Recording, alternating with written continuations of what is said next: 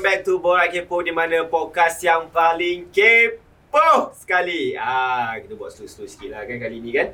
Ah, saya ada, hari ni ada, aku kita kirakan kau guest lah juga kan. Ah, kau ada Rauf. Ah, dan kita ada pempengaruh-pempengaruh kita ah, yang sangat terkenal di Twitter. Yang tahu, yang tahu lah. YTJT lah macam cakap. Kita ada ah, brother Rizam Bakery dengan, ah, ini susah sikit ni. ya, Izwan uh, iaitu bekas wartawan dan juga pembaca berita di TV3 yang korang selalu tengok dulu tu. Ah, terima kasih sebab uh, sudi datang kat sini. Alright. So, sebab apa kita ada pempengaruh ah influencer pada hari ini sebab kita nak borak lah sikit sebab baru-baru ni orang kata pasal isu Palestin dan Israel ni hmm. orang kata memang panjang lah kan sendiri semua tahu apa semua tapi yang best ni untuk kita tekankan sini adalah bila influencer bercakap mengenai Palestin, isu Palestin ni kan, uh, yang baru-baru ni uh, isu tak nak kongsi, uh, tak nak uh, share awareness sebabkan influencer kan, orang dah ada followers, orang uh, dah ada pengikut yang orang kata boleh share awareness tu kan. So macam mana pendapat? Pendapat ini kita boleh try dengan kita punya pengaruh di Twitter dulu. KNB. ah, ya ya KMB. Uh, Penyokong menu ke? okay. Ah itu itu sensitif. Itu sekarang sedih tak boleh Itu tak boleh sedih, bincang. itu sedih. Um, apa tu Yelah sebab in- influencer ni Sebenarnya aku pun geli lah dengan data influencer Betul. ni kan. Ah. uh, Data pengaruh ni. Tapi nak buat macam mana? Ini kehidupan kita sekarang. Kehidupan yang uh, Di alam sebenar dan di alam maya kan. So ada orang ambil serius Ada orang ambil terlalu serius Kehidupan dekat uh, social media. Dan orang jadi confused lah. Orang jadi confused antara Influencer ni kerja dia apa? Sebab kita selalu tengok dia hari-hari dia dia dia mengeluarkan pendapat dia tiap-tiap hari mengenai apa-apa lah yang dia nak bagi pendapat kan. So bila ada satu isu yang uh, viral ataupun isu yang sebenarnya bagi aku uh, isu Palestin Israel Palestin ni dia dia dia agak sensitif sikit uh, dari segi ialah perasaan um, dari segi uh, keagamaan kan maksudnya dia dia merenggut jiwa orang lah uh, ada baby meninggal dan sebagainya jadi of course masyarakat akan terdorong untuk untuk push influencer ni untuk untuk share pendapat lah. Hmm. dan dan bila kita kata pendapat ni bukanlah kau kena jadi macam reporter yang pergi kat Gaza tahu detail semua benda kan. Kadang-kadang it can be as simple as uh, sharing your uh, emotion kan ataupun uh, apa tu kempen untuk derma kepada badan-badan yang yang bagus. Jadi benda tu bercampur bau juga. Dan yang yang paling tricky sekali kepada dia orang ni yang yang geng-geng yang famous ni influencer ni aku tak lah. Kan yang yang arti-arti semua ni ialah dilema dia ialah sebab benda tu pe, uh, platform ataupun account tu personal tau. Uh, account tu ialah sebahagian daripada diri dia. So kadang-kadang ada orang yang yang yang cakap eh suka hati aku lah aku nak share apa ini account personal aku. You cannot decide what I want to choose on on my platform. So itu ialah argumentnya. Tapi um, bagi aku benda ni melewati batas itu. Sebab sebab ni ialah human, humanitarian punya isu yang melibatkan semua orang. So you will be deemed as not a part of humanity itself bila kau me- memilih untuk tak cakap pasal benda tu because the whole world do. So bagi aku di situlah kejanggalannya lah. I mean um, bagaimana uh, apa influencer tu nak nak nak menjustifikan diri dia kenapa dia tak nak share ataupun dia tak nak post pasal dia saya pasal itu itu terpulang kepada dia orang lah tapi penting untuk kita semua faham apakah faktor-faktor yang menyebabkan isu ini berbanding semua isu lain yang menyebabkan dia punya level of sensitivity dia tu tinggi dan menyebab dan kita bila kita faham itu kita juga akan faham dari manakah datangnya desakan masyarakat untuk untuk influencer ni ber, bersuara ataupun share punya opinion. Kali Masa- terakhir Gaza ni kena serang 2014 tau. Betul yang besar macam Oh, ni. maknanya dah 9 tahun lah Hmm. skala peperangan eh. Kalau sebelum ni uh, Zionis Yahudi dia kata operasi.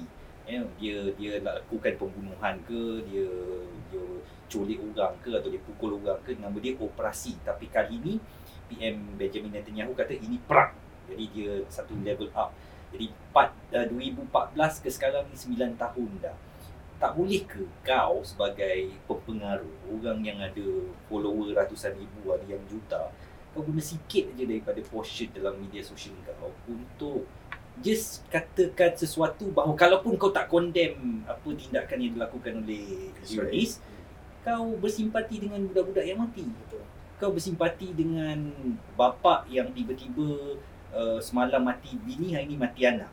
Jadi aku memang sangat ada rasa tak puas hati lah. Aku memang a- golongan yang tak puas hati. Kau berdendam lah ni. Aku tak berdendam tapi aku kata macam kenapa kau nak cakap pasal drama kau sekarang Hmm. ketika budak-budak mati weh. Dan budak-budak mati ni di suatu tempat yang dia tak boleh lari diri.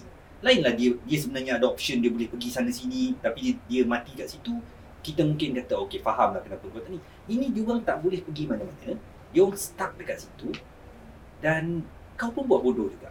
Ha, Jadi ada 364 hari yang lain daripada setahun tu kau nak cerita pasal drama kau.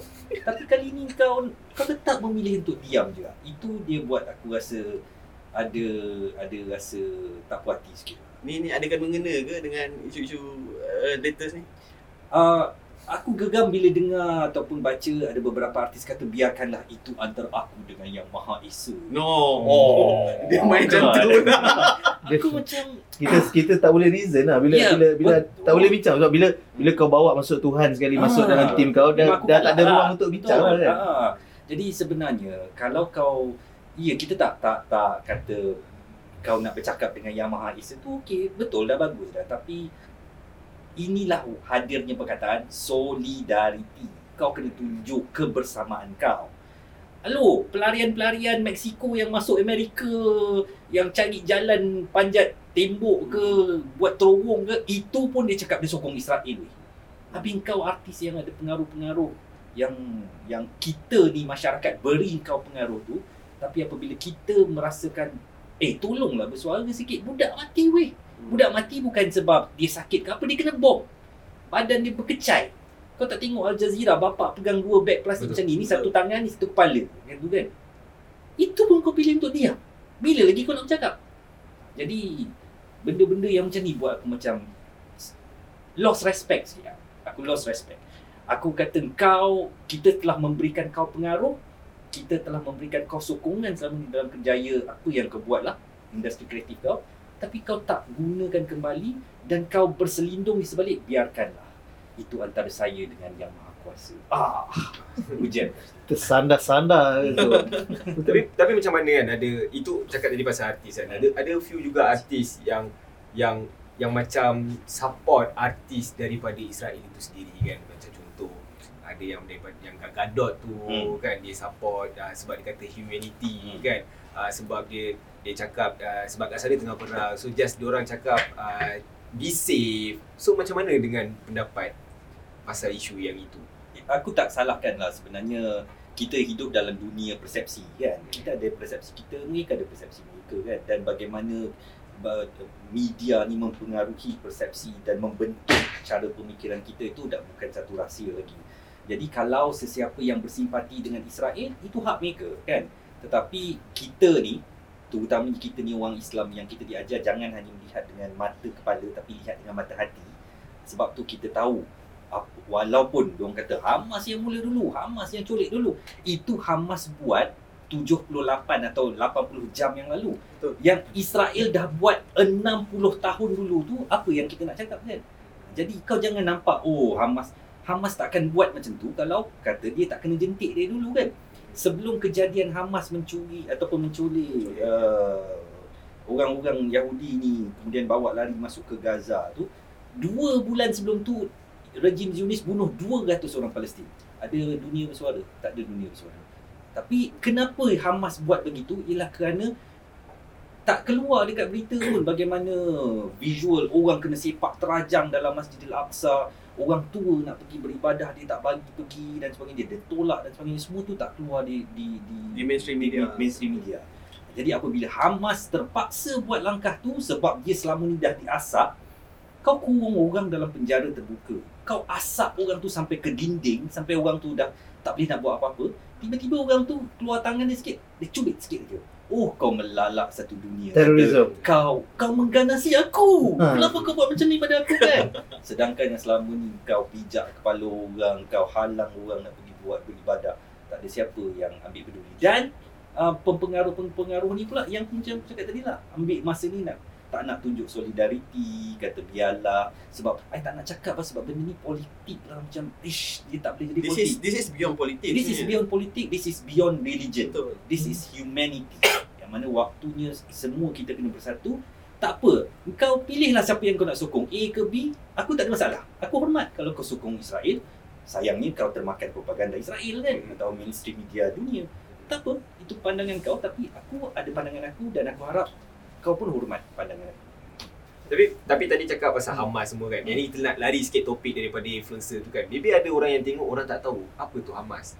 Mungkin uh, Izwan sendiri yang memang rasanya ada knowledge pasal mengenai ada Hamas, uh, Fatah. Fatah kan. Mungkin boleh berkongsi sikit apa, apa itu Hamas. Palestin ni ada dua lah. Dia ada satu tebing barat, satu lagi yang kita istilahkan semenanjung Gaza.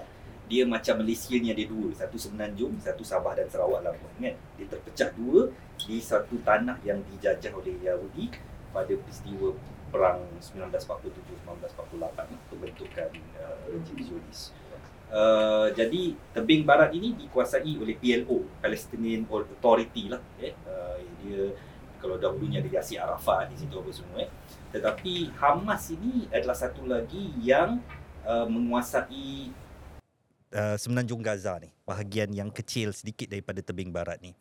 Jadi PLO menggunakan pendekatan berdiplomasi. Kita akan bermesyuarat, Israel dengar apa kami nak cakap. Okey, Israel pun kata tak apalah kami dengar. Dia kata dia dengar tapi sebenarnya dia tak dengar pun kan. Jadi Hamas kata no.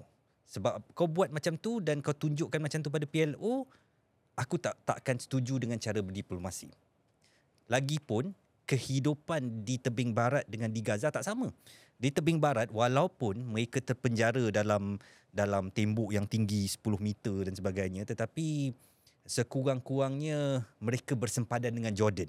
Kalau jadi apa-apa, aku boleh lari ke Jordan. Di sebelah um, Gaza pula dia dikeliling sebelah timur dia Israel, sebelah barat dia laut. Sebelah selatan dia Egypt. Mesir eh. Jadi uh, Mesir pun tutup pintu sempadan, laut pun kau tak boleh lari, sebelah ni lagi lagi Israel aku nak lari ke mana. Jadi uh, situasi dia sangat berbeza. Itu yang menyebabkan tekanan apabila kita ni kawan sekerja lah. Kalau aku tengok kau orang dua kena pukul kan, takkan aku nak aku nak tengok je kan biar api lah. Saat ni mati-matilah kan. Takkan aku nak tengok macam tu weh. Tapi kali ni dia dah terlalu lama sangat dia pendam dan dengan bekalan ya, elektrik yang dikawal, bekalan air yang diga- uh, dikawal, minyak dikawal. Maknanya kau buat aku ni bahasanya ialah semi-human tau. Aku ni sub, Subhuman. subhuman, separa manusia je. Aku kau tak anggap manusia pun sebenarnya kan. Jadi jadi itulah wujudnya Hamas di sini yang menggunakan pendekatan ketenteraan, menggunakan pendekatan keras sebab pada dia aku tak boleh bercakap baik dengan Yahudi ni. Yahudi ni akan kalau lagi aku bagi muka kat dia, lagi dia pijak aku. Ha, jadi dia terpaksa gunakan cara cara yang keras. Ha, tetapi itulah bila dia guna cara keras, dunia katakan bahawa Hamas ini adalah teroris. lah. teroris yang disokong sangat oleh Aku nak Amerika. aku nak uh, mungkin cakap pasal tadi lah kan. Uh, kalau kita kadang-kadang artis ataupun influencer kan macam yang kes tu yang dengan uh, Gal Gadot apa semua tu kan dia ambil gambar dengan Gal semua. Um, so bila bila tiba masanya dia rasa accountable ataupun ada orang hulu mic uh, kalau bahasa reporter yang orang jolok mic dekat dia dan suruh dia bercakap um, kadang-kadang artis ataupun influencer ni dia lupa yang uh, accountability bila dia bercakap tu. Kan maksudnya dia pun ada dibebani dengan tanggungjawab yang sama dengan orang lain. Hmm. kan so um ak- aku tak tahulah sejauh mana pengetahuan dia ataupun tahap pendidikan dia. Aku tak nak assume apa-apa tapi bagi aku dia terlalu naif lah kalau kalau bila orang tanya kau pasal benda tu tiba-tiba kau nak jawab yang uh, Macam defensif. defensif. kan. read the room man come on macam adakah macam kau duduk dalam gua ke kau tak tahu Apa yang uh, jadi. apa yang jadi Israel Palestin ni dah 70 tahun and this is not even a conflict konflik ni bila dua negara yang Bertengkar. yang sama uh, Kekuatan. handal yang Hmm. sama ke, ke, ke kekuatannya contohnya macam uh, World War contohnya ataupun Cold War antara Amerika dengan Russia ini bukan konflik ini memang seorang pakai kereta kebal seorang baling batu bro Hmm. Ha, so it's a genocide, there's a apartheid, negara apartheid yang yang memang aku rasa eh, semua orang yang hidup di bawah cahaya matahari yang sama ni tahulah isu ni. So adalah ter, sama ada terlalu naif or you you choose to believe the wrong narrative lah. Dan bi- dan kau ialah artis ataupun kau ialah influencer. So boom bila statement kau tu disiarkan di di media, media memang itulah kerja dia bila interview artis hmm. dan ataupun macam Izzuan cakap tadi media lah yang bagi career kepada Hmm. artis, exposure dan sebagainya. So when you took a wrong step then kau kena terimalah bahananya. Memang memang uh, ditambah pula mungkin semangat bawang ataupun semangat mengecam orang Melayu orang Malaysia ni lebih uh, dia memang Yeah. tradisi dan budaya sebelum wujud media lagi. Uh. Betul betul betul. Jadi jadi uh, kau hadaplah bahananya. So mungkin itulah benda yang yang kena semua orang berhati ber, ber, berhati-hati lah kot. Mungkin okay di platform personal probably macam masuk kata ah, lantak lah apa benda semua. Aku nak tweet apa, aku nak share apa semua. Tapi bila media tanya kau memang for sure kau tahu akan keluar paper esok ataupun akan keluar di website 30 minit lepas kau Yeah, bercakap tu. So Headline pula kontroversi. Ah, headline, headline mesti mesti kontroversi sebab itu kerja media dia pun berniaga. Hmm. Kan? So uh, benda-benda macam tu yang kadang-kadang menyebabkan kita rasa tak adalah, bukanlah bukanlah marah ke apa ke tapi kadang-kadang frust lah sebab dia orang ni dipandang oleh Tinggi. oleh dipandang tinggi oleh oleh oleh masyarakat. So mesti ada rasa tanggungjawab tu lah bila menjawab kan bila dah jadi macam ni nah, melingkup lah. I also have a question uh, from audience lah, I would say. Then macam mana you decide which one to believe? Because there's one mainstream media that's giving all the mainstream information, and then the other one is like like you said, the Mumbawang people from yang memang writing everything from the side of emotion. Then how do you choose to believe which is right, which is the correct information? How do we go about that? Macam mana kita tahu? I think I think itu itu depends kepada diri kita sendiri lah kan uh, from the credible sources yang yang ada contohnya contohnya insiden yang terbaru ialah insiden pengeboman hospital kan pengeboman hospital di di Gaza tu kan uh, kalau kita tengok mem- memang ada sumber daripada yang memang yang sahih yang memang wartawan yang memang um, apa uh, jurnalis lah media practitioner yang memang ada di di di Gaza pada ketika yang uh, di ketika itu bila dia analyse video atau apa semua memang ada kemungkinan yang besar memang bukan Israel yang bom. Hmm. Ha, memang ada kemungkinan tu kemungkinan uh, apa tu memang memang dis apa tu roket yang tidak berfungsi dan sebagainya hmm. yang tersasar dan sebagainya. So um, of course emosi kita memang 100% akan akan mahu bersetuju bahawa memang memang Israel yang buat benda tu. Dan kita pun tak tahu kita pun tak tahu. Betul. mungkin mungkin Israel yang bom kan? Uh, of all the possibilities. Sebab ada dua camp yang bagi bukti masing-masing kan? Hmm. ada yang bagi bukti oh memang betul Israel yang bom hospital ni. Dan ada juga dan yang bagi bukti yang sebaliknya ni pun bukan Israel saja. Malah memang ada orang yang pro Palestin pun yang betul. yang penyokong Palestin pun dia pun bagi bukti bahawa oh sebenarnya bukan Israel. Sebenarnya memang dysfunctional rocket dan sebagainya. Tapi bagi aku yang lebih penting daripada itu ialah uh, kefahaman kita mengenai isu itu tidak membutakan mata kita untuk membincangkan tentang polemik tapi memberi kefahaman kita kepada akar isu tu. Jangan bergaduh pasal benda yang dekat Twitter Betul. ataupun dekat Benda yang current media. tu Benda je. yang current tu Buk- bu- bukan itu persoalannya. Betul. Ha, bukannya isu oh dalam dalam pertembungan social media hari ni oh siapa yang betul? Aku yang betul. Mm-mm. Macam kita rasa kejayaan. Oh aku sokong orang yang betul hari ni dekat Dapat social media. dapat internet points lah orang panggil. Inter- internet points which is very wrong. Hmm. Nanti bila kau mati nanti macam mana? Kau nak jumpa budak yang mati dekat Gaza ni nak cakap kau dapat internet points. Kau nak bagi sedekah internet points ni kepada dia. That, that's not the case man. Hmm. Ha, dia, dia core dia lebih jauh dia lebih dalam dan uh, untuk kita faham apakah konflik itu yang sebenarnya dan yang lebih ba- bagus lagi ialah bila kita boleh relatekan benda tu kepada keadaan dan kehidupan kita sendiri ya dekat Malaysia ni. Dan uh, kalau kau nak tahu siapa yang benar, siapa yang salah, sebenarnya tu subjektif lah kan. Hmm, Dia atas pada penilaian kita. Macam Nizam kata tadi, um, yelah, um, mungkin pihak barat kata sebenarnya tu bukan misail Israel. Dia kata, tu sebenarnya uh, jihad Islam tersasar dia punya ni eh. Tetapi kita tengok kepada kepelbagaian laporan lah. Kau tengok CNN, memang itulah naratif dia. Dia akan kata, tak, ini Hmm, bukan betul. bom Israel.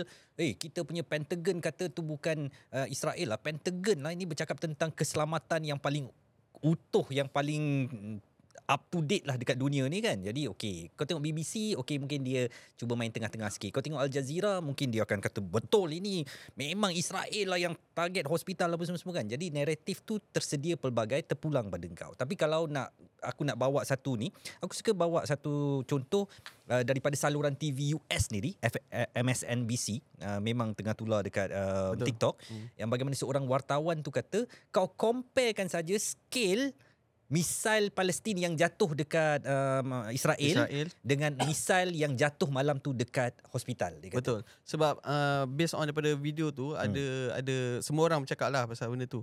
Sebab dia cakap tak mungkin uh, peluru let's say lah but, kalau betul lah itu peluru Hamas Hmm. tak mungkin dia boleh pecahkan bangunan secepat dan sebesar itu. Betul. Mm-mm. Dia punya skala letupan tu tak mungkin boleh pecahkan satu hospital. Hmm. Hospital why? Betul. Jadi kalau sekarang ni aku nak ambil dan aku nak percaya kepada naratif MSNBC tu, apakah aku salah? Hmm. Dan kalau kau ada nak percaya kepada CNN punya naratif kan, apakah kau salah kan? Tak, dia sebenarnya terpulang pada masing-masing. Tetapi ini waktunya kita bersuara.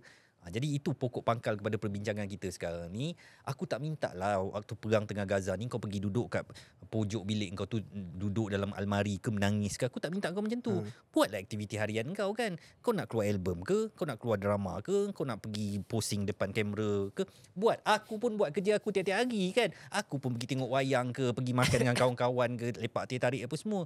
Tapi aku guna sikit ruang dalam aku punya media sosial untuk tunjuk bahawa aku mengambil pihak, mengambil bahagian kepada satu pihak kan bahawa pada aku pihak ini betul pihak tu salah aku tunjukkan kepada dunia hmm. supaya dan dan mungkin juga ada orang kata tapi aku teringin nak kata Israel tu betul tapi aku takut kena bash kan Hmm, hmm. itu pilihan kau lah kan. Ha, jadi kalau aku aku tak bash tapi sebab naratif tu ada tersedia dan menjadi pilihan kau diri masing-masing kan. Kau pilih lah naratif mana yang kau nak percaya kan. Hmm. Kalau salah pilih naratif kena bash tu je. Itu je kan. Anda pula makan bash. Nasib Macam- kau lah kan. Nasib kat lah nasib siapa kau lah. lah. Kau pilih macam tu. Okay, macam tadi kan, macam yang ni kita dengar daripada Okay lah, maybe uh, dua orang ni ada followers, ada numbers. So kalau share something benda uh, pasal Palestin ni ke apa, orang ada yang tengok. Okay, macam kau pula Rauf. Macam kau kan, uh, kau tak famous. Lol, Numbers lol, pun tak ada. Ada buat Famous, ah, famous tadi Kesian masuk lah podcast kau. ni. Ada masuk ah, okay lah. Nah. Lepas ni kau dapat lah view apa ni. Tambahlah follower Tambah sikit. lah follower. Dap- Dapat lah campaign ubat kuat lepas ni. Mana Ubat. Ni, Rauf Hussein dekat Twitter. So kalau contoh macam kau, engkau ada ada engkau pun aku tengok kau punya Instagram kau ada Hmm. bagi share awareness, uh, engkau ada share uh, mengenai Palestin dengan Gaza kan. Dia sokong siapa? Ah, nah, kau sokong siapa? Ah, kalau berani jawab lah. Kalau berani jawab. Ah. Of course lah kita pro Palestin. Yeah, so kau ada share. Maybe orang yang ada followers dan ada numbers ni, dia orang share benda-benda ni semua uh, untuk uh, dia orang punya followers tengok juga kan. So hmm. besarlah benda tu akan pergi, merebak hmm. akan besar. So macam kau pula, adakah kau rasa benda yang engkau buat tu, just pendapat kau lah kan, hmm. uh, ada impact tak untuk orang yang melihat uh, posting-posting kau itu? Bagi aku sama je macam hmm. orang sebab hmm. uh, let's say kalau followers kau banyak pun tapi kalau orang tak tengok story kau sama je tak orang orang tak akan tahu pun apa yang uh, kau share tu. Macam aku apa yang aku share tu adalah untuk family dan kawan-kawan aku lah. Hmm. Untuk tahu uh, aku sebenarnya tahu apa yang jadi. Kalau mungkin kalau followers aku tu tak follow orang tapi orang akan dapat tahu based on daripada story aku lah.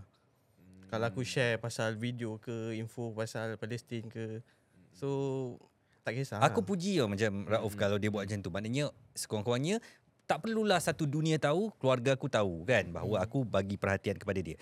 Contohlah, aku keluarkan RM10, aku beli bendera Palestin, aku pacak depan rumah. Aku mengharap ke satu taman datang depan rumah aku ambil gambar, aku pacak bendera Palestin tu kan?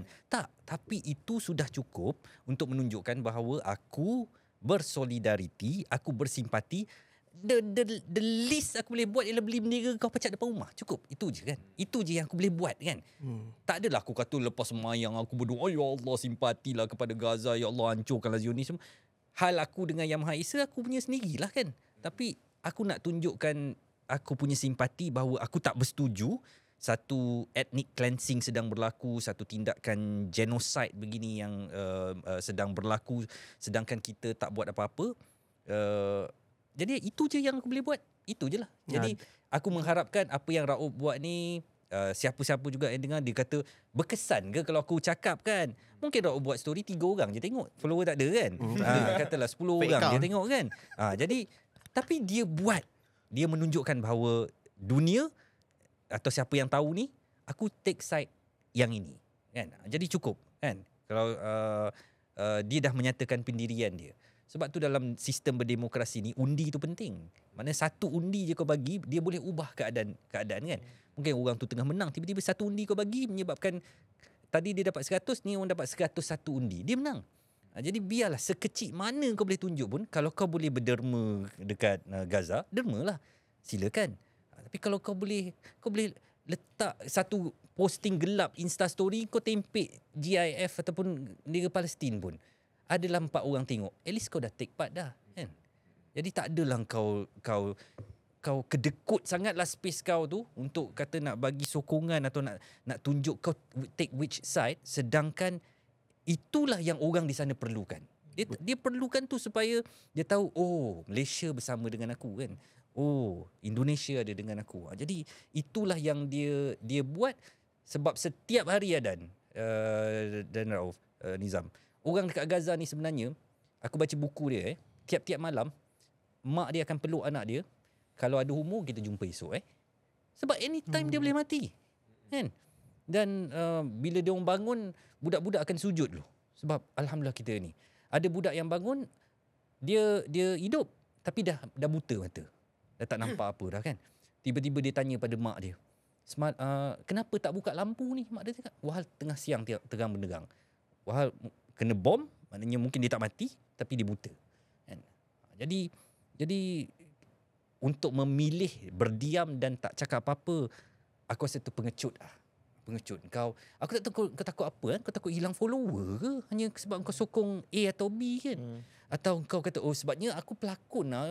Ni konflik-konflik ni bukan dunia aku lah. Tapi aku fikir kau Ataupun dia berangan dia ni macam artis Hollywood ada endorsement juta-juta padahal Ah. tak ada pun. Tak ada pun. Kau pun dapat pun ubat tinggi. Ah. ubat kuat. Itu je kempen yang kau dapat. Nak nak putihkan muka. putih muka. Apa lagi yang kau nak? Ingat influencer kat Malaysia ni kalau komen sokong Palestin kena tarik sponsor daripada Christian Dior ke?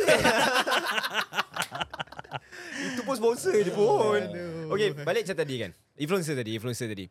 So ada few ada satu influencer ni tak naklah sebut nama dia hmm. dekat TikTok kan. Uh, dia di, di dikecam sebabkan dia cakap dia being neutral. Hmm. Sebab dia tak nak tak nak post sebabkan dia dia dia cakap lah yang lain punya influencer dia uh, ada derma untuk Palestin, dia teringin untuk jadi yang sebegitu. Tapi tak tahu nak cakap, mungkin dia takut uh, dia ditarik uh, dia punya dia punya kempen ke apa semua semua whatever lah kan. So dia dikecam disebabkan itu. Jadi tahu tak pasal video tu? aku tak aku de- dengar-dengar jugalah. Ah, kan kan pasal video tu kan. Yang interview tu kan. Ah, yang interview tu. Cakap baik je tapi aku agak tak kurang berkenan sikit lah dengan cara cara penyampaian dia tu kan. Ah, sebab macam bagi aku pula kalau dia contohlah kalau dia tak nak buat posting ke apa ke maybe macam uh, Izzuan cakap itu adalah pengecut kan. Hmm. Itu maybe persepsi Izzuan bagi aku macam Okay tak apa maybe dia ada buat benda lain apa semua tak apa tak ada masalah. Cuma statement yang dikeluarkan tu macam kalau tak boleh nak cakap baik diam lah nampak bodoh. Betul. Kan nampak Mm-mm. bodoh. So pandangan Aku rasa bila bila dia bagi statement macam tu kan um, macam yang aku cakap tadi lah dia dia rasa tanggungjawab responsibility bila bila kau kalau kau orang biasa pun kau ada tanggungjawab bila hmm. kau uh, dihulur mic untuk jawab benda dalam media ni kau tak boleh macam yeah, kan depan kamera. Apatah apatah lagi bila kau influencer yang memang orang look high upon you kan? So sangat-sangat dia bukan bukan lagi ignorant tapi irresponsible lah for you to to to issue such statement kan. Nanti, tapi nanti ada orang akan cakap macam oh susah lah macam tu. Eh, kau yang pilih kehidupan tu. You choose to become popular apa semua. Someone in front jangan, of the public. janganlah naik cakap saya Betul, tak saya tak nak menjadi popular sebab itu tiba-tiba viral. Memang mm, ah. baru nak mencarut. Memang tut lah kan. So uh, tak boleh, tak boleh macam tu. Uh, It's it's uh, regretful lah bila bila dia keluarkan uh, uh, apa kenya- kenyataan yang yang yang macam tu. Dan kita sebagai orang biasa ni pun kena kena berhati-hati dan beringat. Dan apatah lagi uh, orang yang uh, with the with the position to influence other people lah. Aku aku, aku tak nak dan sorry, aku tak nak jadikan benda ni sebab dia apa yang berlaku kat Gaza ni above religion, above Hmm. um, Above everything. everything lah eh. Hmm. tapi tapi basically uh, kalau kita melihat daripada sudut um, Ya. teologi agama sikit lah eh. Uh, kita ni sokong Palestin bukan sebab dia Islam saja kan tapi sebab dia diseksa makna kita ada rasa kemanusiaan kita tak setuju uh, penjajahan. Penjajahan is not the way for future you see. Sebab tu daripada zaman 50-an 60-an negara-negara dah diberi merdeka. Sebab uh, occupation ini bukan style zaman sekarang lagi eh. Jadi sebab tu kita bersama dengan mereka yang kena jajah ni. Tapi kalau kita lihat dari sudut agama balik uh, maksudnya bangsa Yahudi ni dia bangsa pilihan Tuhan. Hmm. Uh, dia kalau mengikut kitab Taurat dia dia kata maknanya uh, mereka ini telah dipilih Tuhan untuk duduk di di di tanah tu. Jadi ada dua camp saja. Satu orang yang sokong Yahudi Zionis ni sebab dia bangsa pilihan Tuhan, the chosen people. Satu lagi yang menyokong Palestin kerana dia ini diseksa dan di dijajah. Ditindas. Hmm. Kau neutral, kau dari planet mana bro? Kau datang turun dari bulan bila bro? Kan? Yang kau tak boleh pilih mana-mana satu yang kau kau tak nak ambil side langsung ni kan? Ah tu persoalan aku kau baru keluar gua ke atau apa yang kau I tak tahulah nak cakap benda ni kan. Satu orang mati, satu orang yang membunuh. Jadi kau pilih je lah mana satu yang kau nak side kan. I mean, aku cakap balik tadi, aku tak kisah pun. Kalau uh, kau nak sokong Yahudi, tu hak kau lah kan. Aku tak akan mengata apa-apa. Tapi, of course, mungkin dalam diri aku akan, sorry lah. Tapi, yang Bodohnya dia, kau bodoh ni. lah. Itu dalam hati aku lah. Aku tak akan cakap depan-depan lah kan. Hak aku lah kan. Ha, tapi, tapi kalau kau tak boleh memilih tu lagi lah aku nak cakap perkataan tadi tu kan. Ha, simple kot. Itu salah satu yang aku tengok yang raj- yang artis tu lah kan yang yang yang cakap pasal Boleh sebut tak boleh? Uh, Ah, pandai lah aku sensor kejap lagi. Tak sebab yang aku geramnya kat situ sebab aku rasa nampak bodoh sangat sebab engkau tak main engkau tak tak fikir sentimen tu sebab engkau daripada daripada Malaysia and kau pun Islam and then kau boleh cakap pasal benda tu dan walaupun dia boleh cakap dia bukan pun tentera Israel dan setahu aku dan tak silap aku kebanyakannya orang yang daripada Israel semuanya kena Jadi jalani military betul, betul. kan? Hmm. So dah kan nampak bodoh kat situ bila kau cakap macam tu. Kan? Kau support benda-benda yang macam tu. Dan benda tu pula mi, kalau media luar lantak kau lah kan tak apalah. Ini adalah media dekat dekat Malaysia Malaysia, juga. sendiri kan. Tapi bila kita dah cakap pasal yang media dekat Malaysia tu kan, bila bila dah post benda-benda bodoh ni, of course lah kita tak boleh lari kalau kena bash kan antara Hmm. tentera bawang yang paling kuat di dunia. Hmm, betul. betul. Itu kan diakui Ah, kan. kan yang Betul. memang diakui kan. Memang banyak dekat Twitter semua dia orang siap Avengers Assemble Assemble kan. Tapi yang cakap balik yang pasal yang influencer TikTok yang dia cakap tadi tu kan ada few tengok ada orang siap buat live. Yang ni aku agak terkesan sikit lah. Ada orang buat live tengok follower dia agak turun berapa banyak kan sebarkan pasal benda tu. Hmm. Kadang-kadang aku jadi fikir kau ra- kau dah dah marah dia tak apa tapi sambil buat live follower jatuh ap, itu adakah masalah hati ataupun apa? Masalah otak. ha, ah, faham tak? Dia memang buat salah tapi kenapa dia ambil bagi aku menghukum tu terlampau kalau macam orang cakap Eh, macam mana aku nak cakap kalau Dajjal tengok ni dia cakap, "Oi, teruk dah ni." Orang tahu tak? kan? Kerja Tuhan Betul. katanya orang ambil. Ya, ibarat dia mengambil kerja Tuhan. So, macam mana pula kita nak counter daripada apa yang dia Ma- buat maksudnya maksud kau cancel culture dekat ni Yes. lah. Terlampau meng, uh, orang kata kau ambil kerja Tuhan ni. Hmm. Kan? Terlampau, terlampau. Ah. Yelah orang kita ni memang takut uh, hilang followers Hmm. hmm. kan dia rasa macam um, suatu bentuk pengesahan status dirinya itu ialah daripada jumlah follower dia. Mm-mm. Jadi apabila follower dia berkurang uh, aku tak naklah meletakkan atau mencelup kaki aku ni dalam bahagian-bahagian yang boleh memberi risiko tu kepada aku kan. Mm-mm. Di mana yang aku boleh elak, aku elak lah kan. Kan kalau aku cakap aku sokong Hamas, aku uh, mungkin penganut uh, follow-follow aku non-Muslim kata kenapa aku sokong uh, pengganas pula Pengganas. kan. Uh, kalau aku cakap aku sokong yang ni, benda-benda ni mungkin akan ketara sedikit terutamanya kalau kita kat Semenanjung ni demografi kita orang Melayu Islam lah kan banyak. Hmm. Tapi mungkin di Sabah Sarawak dia ada dia ada satu very soft line yang macam kalau aku take this side nanti kawan-kawan Kristian aku cakap apa pula? Kenapa kau tak sokong? Dia orang tu bangsa pilihan Tuhan weh. Makna bi- bila dia chosen people dia boleh buat apa saja yang dia nak buat. Ah, cuba engkau kalau orang dah letak senapang kat engkau kau lawan ke atau kau tadah je jadi dia bawa hujah-hujah macam tu. Jadi uh, bila dia tak dapat uh, define ataupun dia tak dapat suatu pemikiran yang waras untuk dia dia nak pergi which side Ah, sebab tu uh, keluarnya komen-komen yang macam ni. Mm-mm. Tapi orang yang takut kepada kehilangan followers ni aku simpati lah. Aku simpati lah. Tu dunia je. Ah, itu dunia je Tu dunia. kan. Followers Ah. kau banyak-banyak tu dunia je. Ni semua tu. Malaikat catat pahala aku. Ha. Aku post. Bukannya aku tak post. Ada ke? Ada. Close friend? Kau like kan? close close friend kau cakap. Tapi benda ni bukan sebenarnya tak tak pelik bila bila kita tengok ada orang buat live follower count Hmm. uh, menurun, apa Menurun benda semua kan macam meraihkan kegagalan ataupun kebinasaan orang Ha. pada mata orang lah pada sebab dia dua benda lah satu ialah sebab memang um, ya kita suka ke kita tak suka ke memang social media ni ialah ialah kiranya kalau macam kita berdiri depan cermin yang dalam cermin tu ialah social media. So hmm, kalau kita betul. bergerak, benda dalam cermin tu pun bergerak. Kalau Hmm. cantik kita kat luar ni, kita rasa yang kat dalam tu pun cantik. Bila kita nampak benda dalam cermin tu buruk, kita rasa diri kita sendiri buruk. Kadang cermin tu tak tak tak accurate pun dia punya reflection kan. Jadi garis yang memisahkan antara kehidupan yang nyata dengan alam maya ni dah semakin tak ada dah hmm. di di dunia ni disebabkan kita terlalu obses dengan benda tu kan dengan dengan dengan social media. Itu satu benda. Lagi satu ialah um, dalam kalau tak silap aku bahasa Jerman dia ada dia ada satu perkataan khusus. Aku rasa bahasa Melayu tak ada perkataan ni. Uh, sorry lah siapa yang tahu Jerman mungkin tahu aku salah sebut perkataan ni. Dia apa? Schadenfreude. Schadenfreude ni maksudnya ialah rasa gembira bila kita melihat kebinasaan ataupun kemusnahan ataupun kesusahan orang, Orang lain, lain. Oh, ha, memang dalam Jerman Ada ada, eh? satu perkataan khas macam tu. Jadi dan dalam social media ni juga dia dah menggalakkan satu fenomena psikologi yang yang um, orang psikologi dah kaji benda ni bertahun-tahun lah iaitu mob mentality lah. Hmm. Mob mentality. Bila kita boleh berselindung di sebalik sekeping gambar ataupun se- sebuah account social media, uh, kita rasa kita boleh buat apa-apa. Kita rasa kita rasa kita takkan tertangkap ataupun terhukum. Kita rasa kebal. kita rasa kebal. lah. Jadi benda-benda mob mentality ni kadang-kadang bagus sebab kita boleh menjahanamkan benda yang tak bagus kat internet. Contohnya dulu ada kempen Israel koyak lah apa benda semua kan. So itu bagus. Tapi dalam masa yang sama juga dia akan wujudkan masyarakat yang macam tu lah yang memang dah tak ada kerja sangat, tak ada hidup sangat kau ni sampai kena buat live uh, tengok uh, followers count orang menurun dan sama-sama meraihkan benda tu dengan dengan dengan, uh, gembira. orang lain.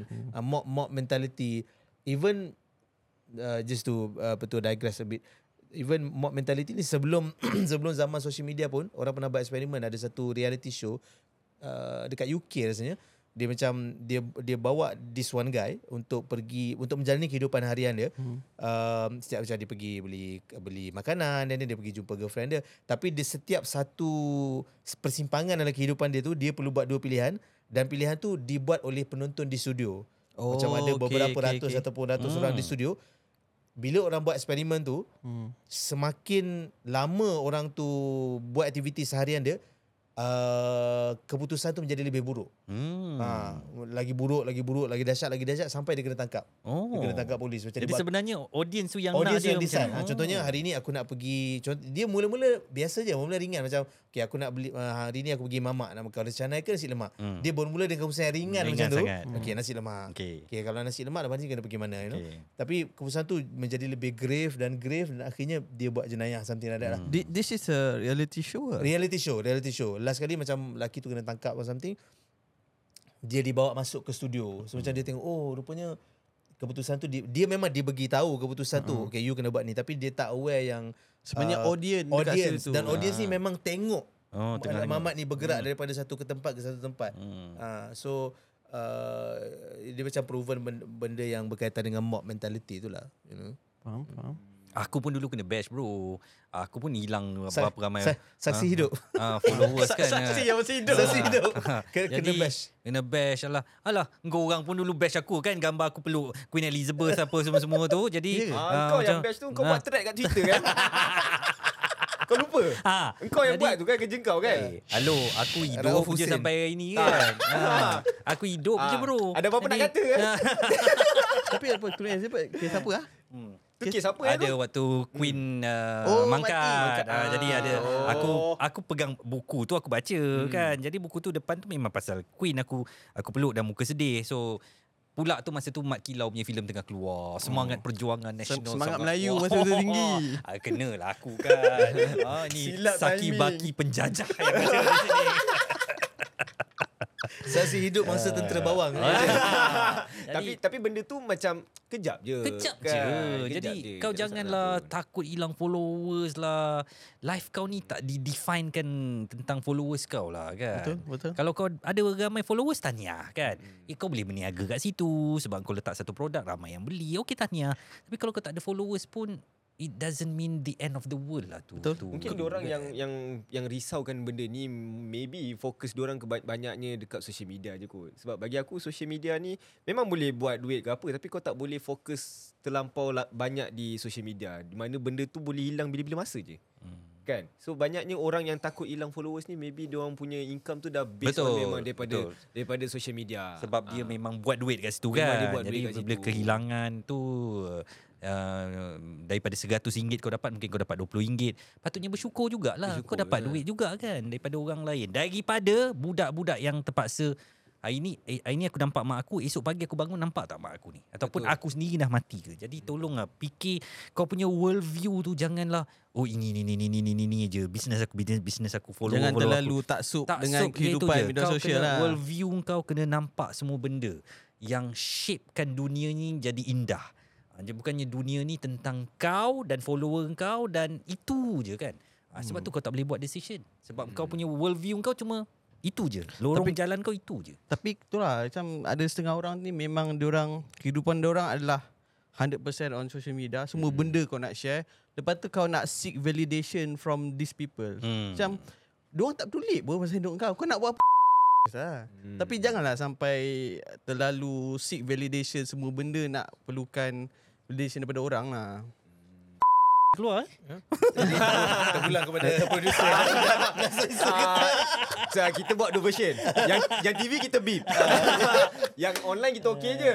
Sebenarnya ada soalan sebenarnya sih. Ada soalan sih. Bagus lah segmen soalan penonton ni. Ah. Ah. Rasa macam ehwal Islam lah. tapi bukan lah. Tapi, tapi podcast Yang lah ni podcast podcast ni special sebab kita ada audience yang boleh bagi soalan lah kalau dia nak. Ah, sila. question has to come from me so that it's a bit religious sensitive because just now we were talking about how this war bukan saja in terms of like Palestinians it's also religion involved in the forefront you know so if you're talking about Malaysian climate lah kan when you see people who are campaigning online the one posting making videos you can see majority of them are Muslim right? And very, very small number of non-Muslims, be Chinese or Indians or any other race, making effort to speak about it or uh, to do the awareness. Do you think we as a country still look at even the Muslims involved, still like looking at this conflict as religion first, humanity next? As in Aku- what, aku- because that's what happened in 2014 with Gaza. Betul. Now coming back, do you still you think we're still stuck there? Aku rasa pahit terpaksa kita telan tetapi hakikatnya begitu. Hmm. Maknanya uh, umat uh, Islam di negara kita melihat ini adalah perjuangan jihad.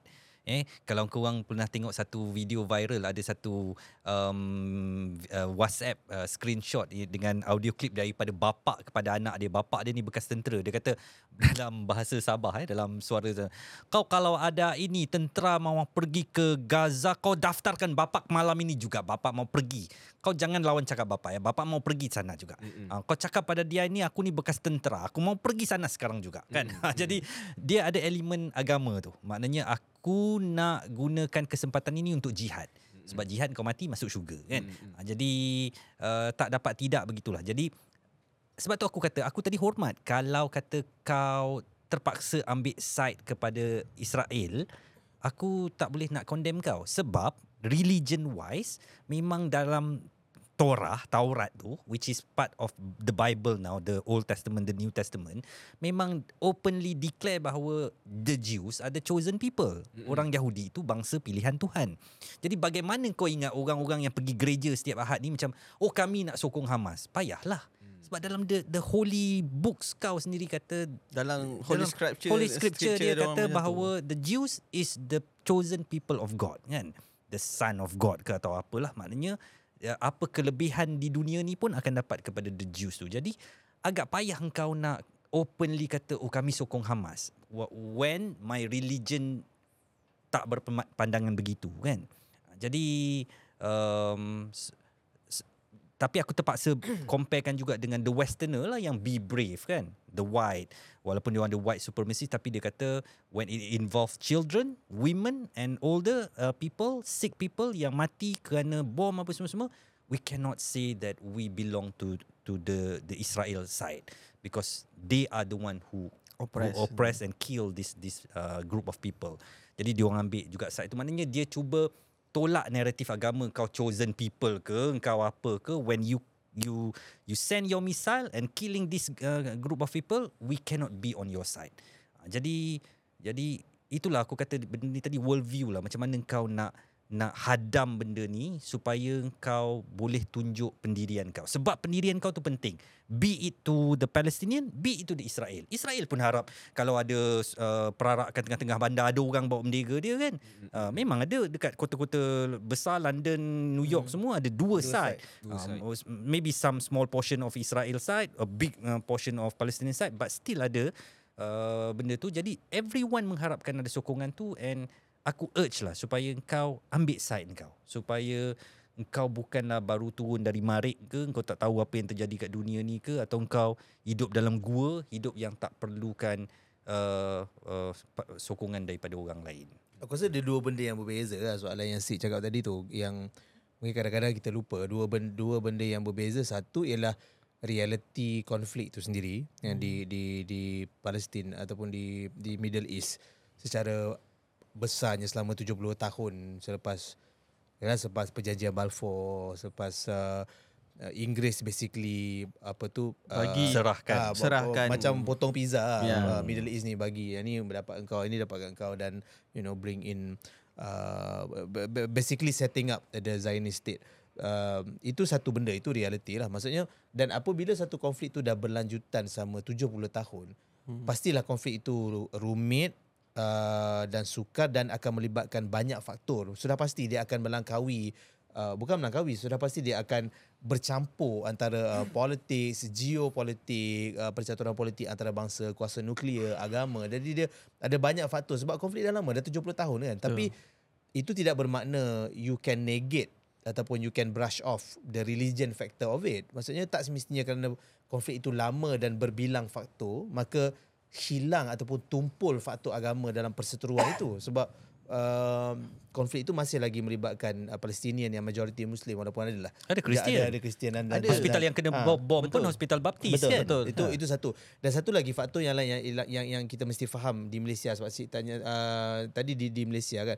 Uh, of course uh, kecenderungan orang untuk melihatnya pada lensa agama sebab contohnya kalau orang Melayu lah ini kita cakap dari segi pengalaman macam macam uh, kita sendiri contoh kalau pergi pergi camp motivasi ke hmm. apa benda semua kan ataupun dengar ceramah daripada ustaz apa benda semua uh, kesian orang Palestin kena tindas dengan Zionis dan, Hmm. dan dan dan dan sebagainya daripada kecil nyanyi pula lagu anak kecil bermain Ah, api ah, apa lepas tu kan, kan kalau kalau kalau camp motivasi kan ada, ada gambar budak baling Hmm. batu dekat uh, apa tu kereta kebal. Hmm. Benda-benda tu dah dah banyak kali Diulang. uh, naratif itu diulang dan p- pada kebanyakan uh, masanya memang memang betul begitu. Jadi kefahaman ataupun kacamata orang Melayu Islam di Malaysia melihat ini sebagai religion first. And I think it's not wrong. Be- because uh, memang begitu pun mereka dibesarkan.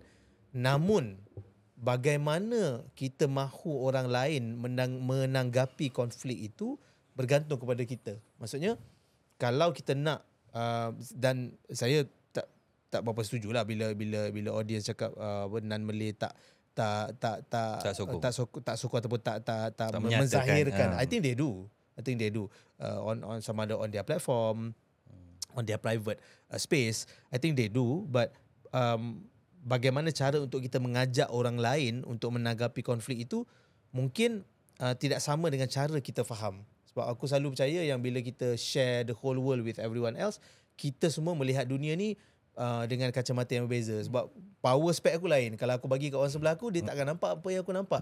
So kita kena tanya dia power dia berapa, dia pakai spek apa. So baru dia akan nampak. Jadi barulah kita boleh mengajak semua orang untuk bersama-sama rasa benda tu. Kalau dia boleh menghulurkan rasa simpati dia sebab uh, uh, factor tu beyond religion. It- It's because uh, humanity ataupun geopolitics ataupun justice. So biarlah orang memahaminya dari dari sudut pandang itu. Tidak bermakna cara kefahaman dia itu salah. Tak apalah kita nak faham dari dari dari sudut agama, uh, agama dari segi kesucian uh, Masjidil Aqsa dan sebagainya. Itu tak apalah. Itu itu your choice. Tapi orang lain mungkin menanggapinya dari dari sudut yang lain. Jadi aku nak tambah sikit kalau kata kau malu sangat nak ambil side ke apa, kau contohilah Brazil eh. Nah, Brazil ni ahli kepada uh, uh, Security Council, uh, Majlis Keselamatan. Majlis Keselamatan PBB. Dalam Majlis Keselamatan ada beberapa member veto power ni lah US, Russia, China, China. apa semua kan. So yang the non veto power ni yang diundi setiap berapa 4 5 tahun sekali ke untuk termasuk yang sedang menjadi member sekarang ni ada UAE, uh, Emirat Arab Bersatu eh, negara Islam kita tahu. Tetapi yang keluarkan resolusi untuk ceasefire di Hamas sekarang di di Palestin sekarang, uh, gencatan senjata di Palestin dan Israel uh, punya uh, war sekarang ialah Brazil. So Brazil tak Brazil mengetepikan hal agama maknanya hmm. uh, being a, a super majority of Catholic uh, Christian country dia keluarkan ni disokong oleh China, disokong oleh Jepun uh, dan adalah negara-negara bukan member yang lain Malta dan sebagainya uh, termasuk UAE sokong tapi nak ceritanya bahawa bukan UAE yang negara Islam ni keluarkan resolusi tu. Uh, jadi uh, kita tak perlu melihat semuanya um, Berpaksikan berpaksi pada agama, agama sahaja. betul and you don't have to be a muslim to support Palestine kalau kita selalu selalu dengar cakap kan or maybe the Jews kata you don't have to be Jews to support Israel uh, tapi uh, jadi tak tak mungkin lah kalau kata artis tadi tu nak kata dia neutral pelik sangatlah bunyinya hmm. eh Sebab uh, even kalau tak silap saya uh, Colombia hmm. dia nak Dia usir, lah, usir. dia nak halau dah dia punya ambassador Betul. daripada negara dia. So maybe last lah, last question. Kita dah sampai ujung juga last question. Maybe uh, Niz, uh, Nizam tahu ataupun Izam boleh tahu sebab ramai saya tengok dekat uh, Twitter yang yang selalu bertanya ya kan. Benda ni rasa semua uh, dah ada yang dah tahu, maybe ada yang tak tahu mengenai kenapa uh, kita tidak boleh hantar tentera kita ke sana. Uh, sebab apa? Mungkin aku nak mulalah sebab pengalaman juga ah Eh, silakan. uh, ketika Arab Spring berlaku eh Uh, apa ketika di mana rakyat-rakyat negara Arab pada waktu tu dia bagaikan suatu suara dia memberontak di banyak negara eh. Termasuklah yang paling utama sekali berlaku di Mesir uh, kejatuhan presiden yang lama dulu tu lah. Apa aku tak ingat nama dia siapa. Tapi dia yang berkuasa lama secara diktatornya kemudian jatuh ke Libya Uh, dia uh, merebak-rebak dan sebagainya. Arab Spring ni tahun 2011 kalau tak salah aku eh. Um, aku terbang bersama pesawat TUDM daripada Subang menuju ke Arab Saudi untuk ambil student kita yang berada di negara-negara Arab ni. Dia orang terkandas sebab semua asyik tunjuk perasaan aja kan. Hmm. Aku sampai ke Cairo tu uh, memang kira tak boleh bergerak ke mana-mana lah. Sini checkpoint, sana checkpoint, orang pegang parang tepi jalan dan sebagainya memang sangat dangerous. Jadi kerajaan decide untuk bawa balik uh, Student-student student-student Malaysia. Malaysia balik ke Malaysia guna pesawat tentera kita TUDM. Aku cerita dah sampai Cairo tapi nak sampai Cairo Engkau take off daripada Subang, kau terpaksa turun Maldives. Kau dah sampai Maldives, kau kena turun Sri Lanka. Dah sampai Sri Lanka, kau kena turun Pakistan. Masuk pula Emirat Arab Bersatu. Nak masuk Arab Saudi tu, aku terkandas ke Arab Saudi mau dua ke tiga hari. Sampai Raja Arab Saudi kata, kita buka airspace untuk um, aircraft kau, barulah kau boleh take off. So itu jawab persoalan kenapa kita tak boleh senang-senang hantar. Kita semangatlah nak hantar kan. Cakap memang senang Cakap lah. senang lah. Kumpul je barang, kumpul orang siapa nak pergi jihad ke apa, bawa. Oh, terbang aja. Kau terbang je atas Israel, jatuhkan je barang tu. Cakap senang. Kau tak fikir kita nak melintas negara-negara tu semua, tunggu dia bagi buka ruang udara dia dulu, boleh. barulah kau sampai. Jadi kau punya bersemangat macam mana sekalipun, kalau kau baru nak take off Thailand tak buka airspace dia, engkau patahlah balik Subang. Ha, jadi Nampak tu? itu pengalaman dia. Kau nak pergi Laos transit dekat Bangkok sejam pun kau dah bising. Itulah Ini tu. banyak tau kena transit. Ah, Itulah oh, tu. Ingat senang-senang weh. Kan aku berapa hari tak gosok gigi tu. Sebab memang duduk dalam flight kan. Kau nak gosok gigi je. Tapi betul ke ada juga saya dengar dekat Twitter last time maybe kan. Dia orang cakap yang kita punya ketenteraan ni adalah bersifat defensif bukan ofensif. Sebab tu adalah salah satu juga sebab kita tak boleh menyerang. Betul ke? Kita negara yang percaya pada diplomasi lah. Hmm. Uh, kalau Cina dah hantar kapal dia, engkau duduk kat pantai Sarawak, kau boleh nampak kapal Cina. Kita bukan nak kata Cina keluar. Betul, kita betul. bincang, Kita hantar bincang. orang kat uh, Beijing kan. Kita kita memang hantar kapal kita, tapi be- beza kapal dia besar gegasi tu dengan kapal kau yang cenonet, Cenonet. kecil tu, memang tak payahlah. Tak Jadi payah. kita memang tidak uh, secara semangat ASEANnya, tak cakap pasal Malaysia je. 10 negara ASEAN ni memang telah bersetuju bahawa pendekatan yang untuk kita mengatasi konflik apa sekalipun kita guna diplomasi. Jadi hampir pasti semua negara ASEAN bukan sahaja Malaysia mengamalkan defensif lah. Mungkin ada sikit-sikit tunjuk kuat sana sini kan Hmm, tapi hmm, apa pun akhirnya kau balik ke meja persidangan lah. Mungkin kita mungkin Hmm. kita tapi kita faham lah understandably angry and and helplessness tu kadang-kadang rasa rasa ketidakmampuan ataupun rasa tangan kita tergari dan terikat dan kita tak boleh buat apa-apa tu akan mendorong emosi kita untuk bertanya soalan yang kadang-kadang kurang tepat ataupun salah. Sebab kita ada sebab terutamanya naratif ialah kegemilangan agama akan kembali dan sebagainya. So semua benda tu memang merajai psyche orang Melayu Islam dan kita tak boleh deny benda tu bahawa betapa gemilang dan gahnya kalau kita boleh you know kita boleh terbang dan kita boleh lah tentera berkuda ke apa benda pergi pergi pancung semua Oh, orang panji orang- hitam Ah, semua kan. pa- pancung orang ah, tentera Zionis semua dekat tu memang memang itu dan dan bayangan itu uh, kita tak boleh deny bila Betul. bila bila benda tu berlaku sebab uh, ki- kita pun berkongsi rasa helplessness tu rasa macam Betul. uh, tak boleh ke kita buat something so in in in in despair in in desperation kita akan kita akan bertanyakan uh, soalan-soalan yang kadang-kadang Tak masuk lebih, akal. lebih menghampiri kemustahilan lah. Hmm. Ataupun lebih jadi lebih baik daripada itu um, kita kita boleh apa tu boleh buat benda yang lebih yang lebih uh, meaningful. Uh, contohnya kalau kita ada kemampuan, kita boleh beli barang-barang yang memang diproduce dari Palestin. Ada banyak kalau kita hmm. pergi kita kalau kita pergi kedai Arab, kita hmm. pergi kedai Arab yang jual kacang-kacang, kurma, kurma, Kacang, tu kan. kurma, ya, memang banyak. ada produk of Palestin. Jadi beli. Uh, itu antara benda yang kita boleh buat. Derma kepada uh, apa tu NGO-NGO yang memang beraudit. Nah, hmm, contohnya terus sebarkan kesedaran uh, mengenai isunya dekat kita punya uh, social media dan platform borak dengan kawan-kawan yang mungkin diorang tak ada masa untuk tahu benda ni. Diorang sibuk dengan benda lain, sibuk dengan kerja dan sebagainya. Ambil masa untuk borak, untuk educate diorang. Mungkin dan yang, eh, urusan macam Izwan cakap tadi lah dengan dengan dengan Tuhan lah berdoa dan sebagainya.